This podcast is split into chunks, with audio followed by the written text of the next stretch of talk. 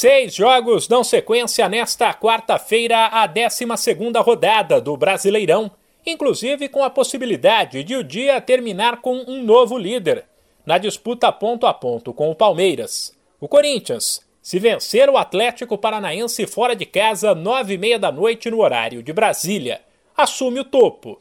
Depois, para se manter lá em cima, o Timão terá que secar o arquirrival, que na quinta-feira recebe outro Atlético, o Goianiense.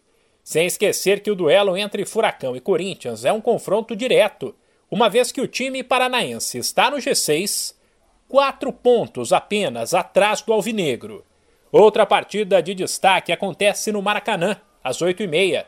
Ambos com 12 pontos, Flamengo e Cuiabá fazem, quem diria, um confronto direto na briga contra o rebaixamento.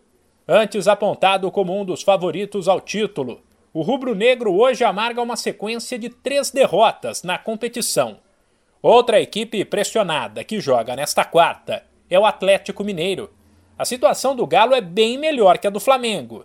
A equipe tem 17 pontos e neste momento briga pelo G4, o que, por outro lado, é pouco para o atual campeão e mais um time que antes da primeira rodada estava entre os favoritos.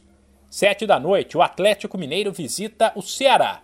No mesmo horário, Red Bull Bragantino e Coritiba fazem um confronto direto do meio da tabela.